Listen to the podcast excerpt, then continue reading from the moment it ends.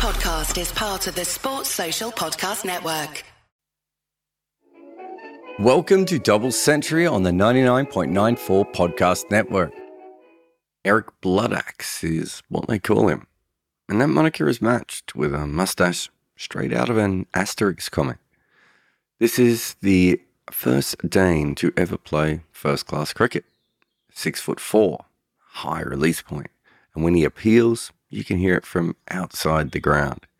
He swears at cricketers in Danish, which you can hear very much inside the ground. Eric Bloodaxe's real name is Ole Henrik Mortensen.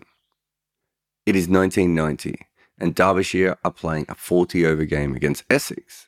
If they're successful, Derbyshire will win the Sunday League for the first time. Derbyshire is not Yorkshire or Surrey or Lancashire or Middlesex. They have won the county championship once in their history in 1936 and the Gillette Cup once because they had lost fewer wickets in a tied final. They don't win trophies, but now they have a chance. Captain Kim Barnett tosses the ball to Mortensen. Barnett has said before, this is the best bowler never to have played Test cricket. With a man like that, you expect drama and bounces and action. But Mortensen is the exact opposite of all that. He really goes short. His USP is accuracy, not pace. And he often bowls his full quota of overs straight up. This time, Mortensen goes for under 25 runs from 8-over spells 9 times in 14 match in this season's Sunday League. His economy is 3.11. The second best for a Derbyshire player is 4.89. In his List A career, it is 3.38. Now, on this must-win flat pitch in Derby, Mortensen bowls his 8 overs for 10 runs. He also takes the wicket of opener John Stevenson. There is little support from the other end, so Essex still get to 203 from their 40 overs. But Adrian Kuiper, the big-hitting South African, slams 56 and 36 balls, and Derbyshire win with 3 balls to spare. A lot of their first Sunday League win is because of a Dane. 3 years later, Derbyshire are playing Lancashire in the final of the Benson and Hedges Cup. Mortensen had only played once during the year, but for the final, it was a stacked Lancashire side. Michael Atherton, Neil Fairbrother, Wasim Akram, and Phil DeFreitas. So Derbyshire called Mortensen to Lords. He takes 1 for 41 from his 11 overs, and Derbyshire win by 6 runs. They lift the cup for the first time. That is the 4th time they win a national tournament in any format, and their last till date. Mortensen played for Derbyshire from 1983 to 1994. They were the only team he ever played first-class cricket for. He represented them 157 times. His 434 wickets come at under 24. When he was 8, Mortensen found himself watching this curious sport in Svenholm. They explained to him what was going on. The next week, they were a player short, so Mortensen played and top scored. He taught himself how to bowl from videotapes. He wanted to become Dennis Lillee.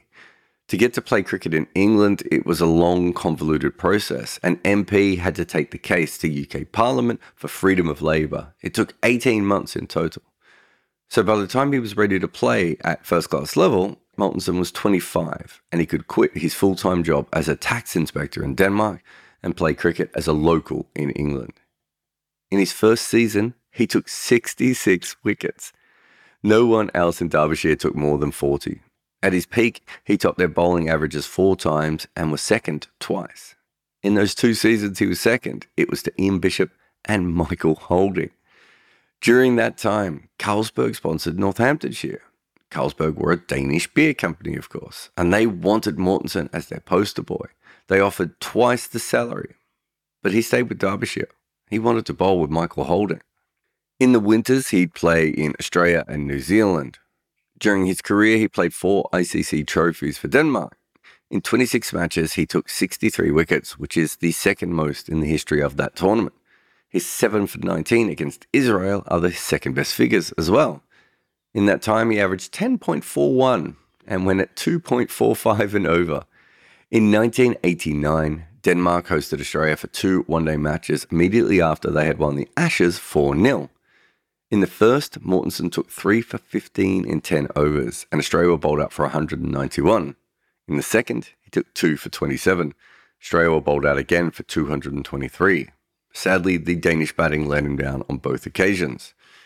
For Ole Mortensen, there was our moment. He was the greatest Dane to play cricket. It's even possible he's the greatest Scandinavian cricketer, but there is a one-eyed Norseman called Olaf Buster Nupen who got shot in both legs, but still managed to play 17 tests for South Africa. Mortensen also was a trendsetter. 2 years after he made his Derbyshire debut, Soren Henriksen played for Lancashire as well.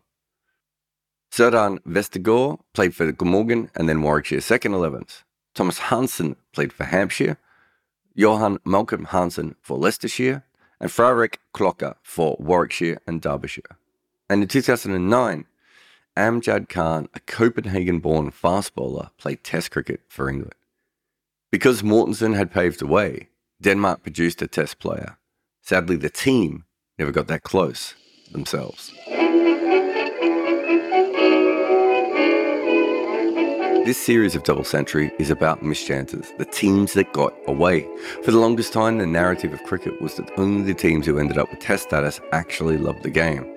But there have been others that have shown the same passion, but who, for many varied reasons, did not move into Test cricket. In this episode, it's Denmark, a country that produced an English Test player, a Derbyshire cult hero, a run machine who won 2 Olympic silver medals, and had to learn how to manufacture their own failed cricket bats during a world war. They also formed one half of continental Europe's greatest rivalry, and somehow never made a men's World Cup. Cricket was introduced to Denmark by some Danish teachers who had seen the game on a tour of England. They played a variant of cricket. Sometimes it was called langbold, or portbold, or gateball.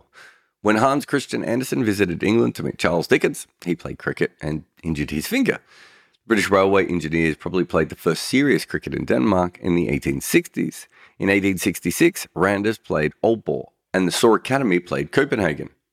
In 1887, the Københavns Boldklub of Copenhagen beat a group of Englishmen from the Prince of Wales yacht Osborne. Boldklub is the traditional term for Danish football, cricket, and hockey, basically all their ball sports. It was an international match by the nationality of the players, but a bit of a stretch as an actual game. But it was the first time that the Danes saw overarm bowling. 2 years later, cricket was incorporated into the Dansk Boldspil Union. This was a Danish organisation for ball games, but mostly dominated by football. The next year, Lieutenant Colonel Haile Jus Kalkal, captain of the Københavns Boldklub, would go on to translate the laws of cricket into Danish. That same year, Denmark toured Germany and also beat a team consisting of 8 Englishmen, Australian, a Scot, and a Dutchman, twice. Until this point, cricket in Denmark was played on rough grass wickets or gravel, but now they needed matting against the overarm bowlers, so they could not play on public commons, military parade grounds, or the wastelands anymore. This meant that cricket became a sport that few could afford. The first Danish cricketing star thus had to be a nobleman. It was Charles von Buchwald. In 1900, he became the first Dane to score a century. He was also the first outstanding Danish cricketer. Just like W.G. Grace, he played off both the front and back foot, and like Ranji, he could leg glance. In 1918, he made a double hundred for Academics Ball Club while batting with the Spanish flu. When Denmark toured the MCC in 1926, he played on grass for the first time, but he still scored 326 runs in 8 innings. In his career, he would score 10,000 runs. When he retired, the next best man in Denmark had roughly 3,000. But that was not all. Buchwald also won silver medals with the Danish football side at the Summer Olympics in 1908 and 1912. Cricket resumed after the First War. One great cricketer of this era was the leg spinner Louis Brunet, who took over 1,000 victims on matting wickets. He could turn the ball a long way. But cricket was fading away around this era, mostly because it shared a common body with football, and in Denmark, that was an uneven contest. To combat this, Kurt Nielsen and Henry Peterson founded the Dansk Cricket Forbund in 1953. It had 31 clubs. Cricket finally became free from football in Denmark. The next year, a group of Oxford students toured Denmark. They included Colin Cowdrey, MJK Smith, and future South African all-rounder pom-pom fellow Smith. Everyone else in that team would play first-class cricket. The students beat the Academics Ball Club by an innings, but local off-spinner Carl Larsen took 5 wickets. From 1955, Denmark and the Netherlands played their long-standing cricket series, the Continental Tests. The first match featured three members of the Morwilds, one of Denmark's largest cricket families: Axel Morwild, Svend Olmil, and Carsten Morwild. It would take Denmark 17 years to end the Dutch streak in the Continental Tests. In 1972, they finally won, and that also by 10 wickets. Henrik Mortensen, not related to Olaf Mortensen, took 10 wickets. Carsten Morwild got 7. The 1970s was definitely the golden decade for Danish cricket. They beat Canada and East Africa, and they played in the 1979 ICC Trophy. There, Carsten Morwild played 5 matches, so did his son Klaus Morwild. In that tournament, Denmark beat Fiji, Malaysia, Canada, and Bangladesh to reach the semi-final. Both finalists were supposed to play in that year's World Cup, so Denmark were just a win away. They should have played a weaker side, but they ended up playing Sri Lanka. And that all happened because of Sri Lanka's very weird tournament. They had a washout early on, and they ended up forfeiting a game against Israel as their government wouldn't allow it. So Sri Lanka were lower ranked, and instead of Denmark playing Bermuda or Canada, they were playing a team who 17 years later would actually win a World Cup. Olaf Mortensen took an early wicket. Klaus Morwild caught Dilip Mendes off his father's bowling, but Sri Lanka were just far too strong for Denmark. In 1986, they reached the semi-final again, but this time there was only one slot available to them for that World Cup, and they lost to the Netherlands, although they did beat Bermuda in the third-place match. I think Denmark are almost undoubtedly the best nation to never play in the Men's World Cup. In 1989, they beat the Dutch in Netherlands for the first time without Mortensen. They beat Italy by 409 runs in a 40-over match, and, as we mentioned before, they bowled out the Australians twice. As far as their batting went in those games, the only resistance was from Afzal Ahmed, who got 77 not out in the second match. Afzal was born in Pakistan, and he was one of the early impactful Danish cricketers of Pakistan origin. By the 1990s, there were already 3 all-Pakistani cricket teams in Copenhagen alone. At the same time, their women's team was actually doing really well. They finished runners-up in the European Championships in 1989 and 1991. The winner of both of those was England.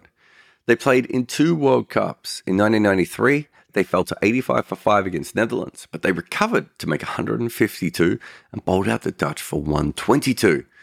Suzanne Nielsen took 3 for 36, and in 1998, Nielsen took 4 for 9 and Janni Jonsson 3 for 22, as Denmark bowled out Pakistan for 65 and won by 8 wickets.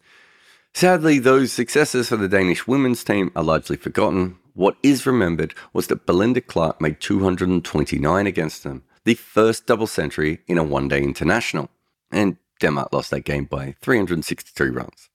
By the year 2000, Amjad and Klocker arrived, both impressed in youth cricket and then in the ICC Trophy.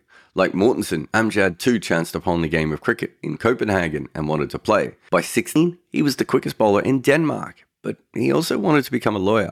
Luckily, his coach was Mortensen, who had once quit a day job to play cricket. Mortensen recommended Amjad to John Wright, which led to a trial at Kent, and spoiler alert, he made it. Klocker joined the MCC as ground staff, then Warwickshire and then Derbyshire. In 2007, he scored 100 not out against Cambridge. That was the maiden first-class 100 by a Dane. The next summer, he got 100 in the county championship. That winter, Amjad got a call-up for England's squad to India. The next year, he flew to the West Indies, and at Port of Spain, he became the first Denmark-born player in Test cricket. He bowled 3 no-balls in his first over, but he soon got Ramnaresh Sarwan LBW. He played a T20 international on that tour, and he got Sarwan again, bowled, also Dwayne Bravo. He never played for England again, but he would go on to play for Denmark. But by the time he actually played an ICC-sanctioned game for them, it was 2021, meaning he set the world record for the longest gap between T20 international appearances. But I suppose if any country knows how to wait, it is Denmark. Their cricket had to survive world wars, harsh treatment from their own sporting bodies, and a lack of equipment. This is a cricket culture that knows how to wait. In fact, here is my favourite story on Danish cricket. The Germans occupied Denmark during the Second World War. Cricket was halted, but not because of a lack of enthusiasm, but because they could not import bats from England and they had never learned how to make their own. A cricketer called Frederick Fairslow tried to make bats from ash, and they failed. Then from pine, and they failed. He tried Poplar, failed again. Finally, Fairslow found an edition of The Cricketer. Only then did he realise that bats were made of willow and that they had to be pressed before use. Denmark was occupied by Germany. Rationing and restrictions were everywhere. But Fairslow did not give up. He somehow found a timber merchant and a usable press, and he managed to make and distribute bats around the country. Hell, he even made balls. Cricket in Denmark was man-made. And yeah, it hasn't always worked. They are probably the best men's team never to play in a World Cup, and cricket did fade away from public consciousness after an incredible period of producing so many professionals. But those Danish people who love it, they made the most out of it that anyone could have.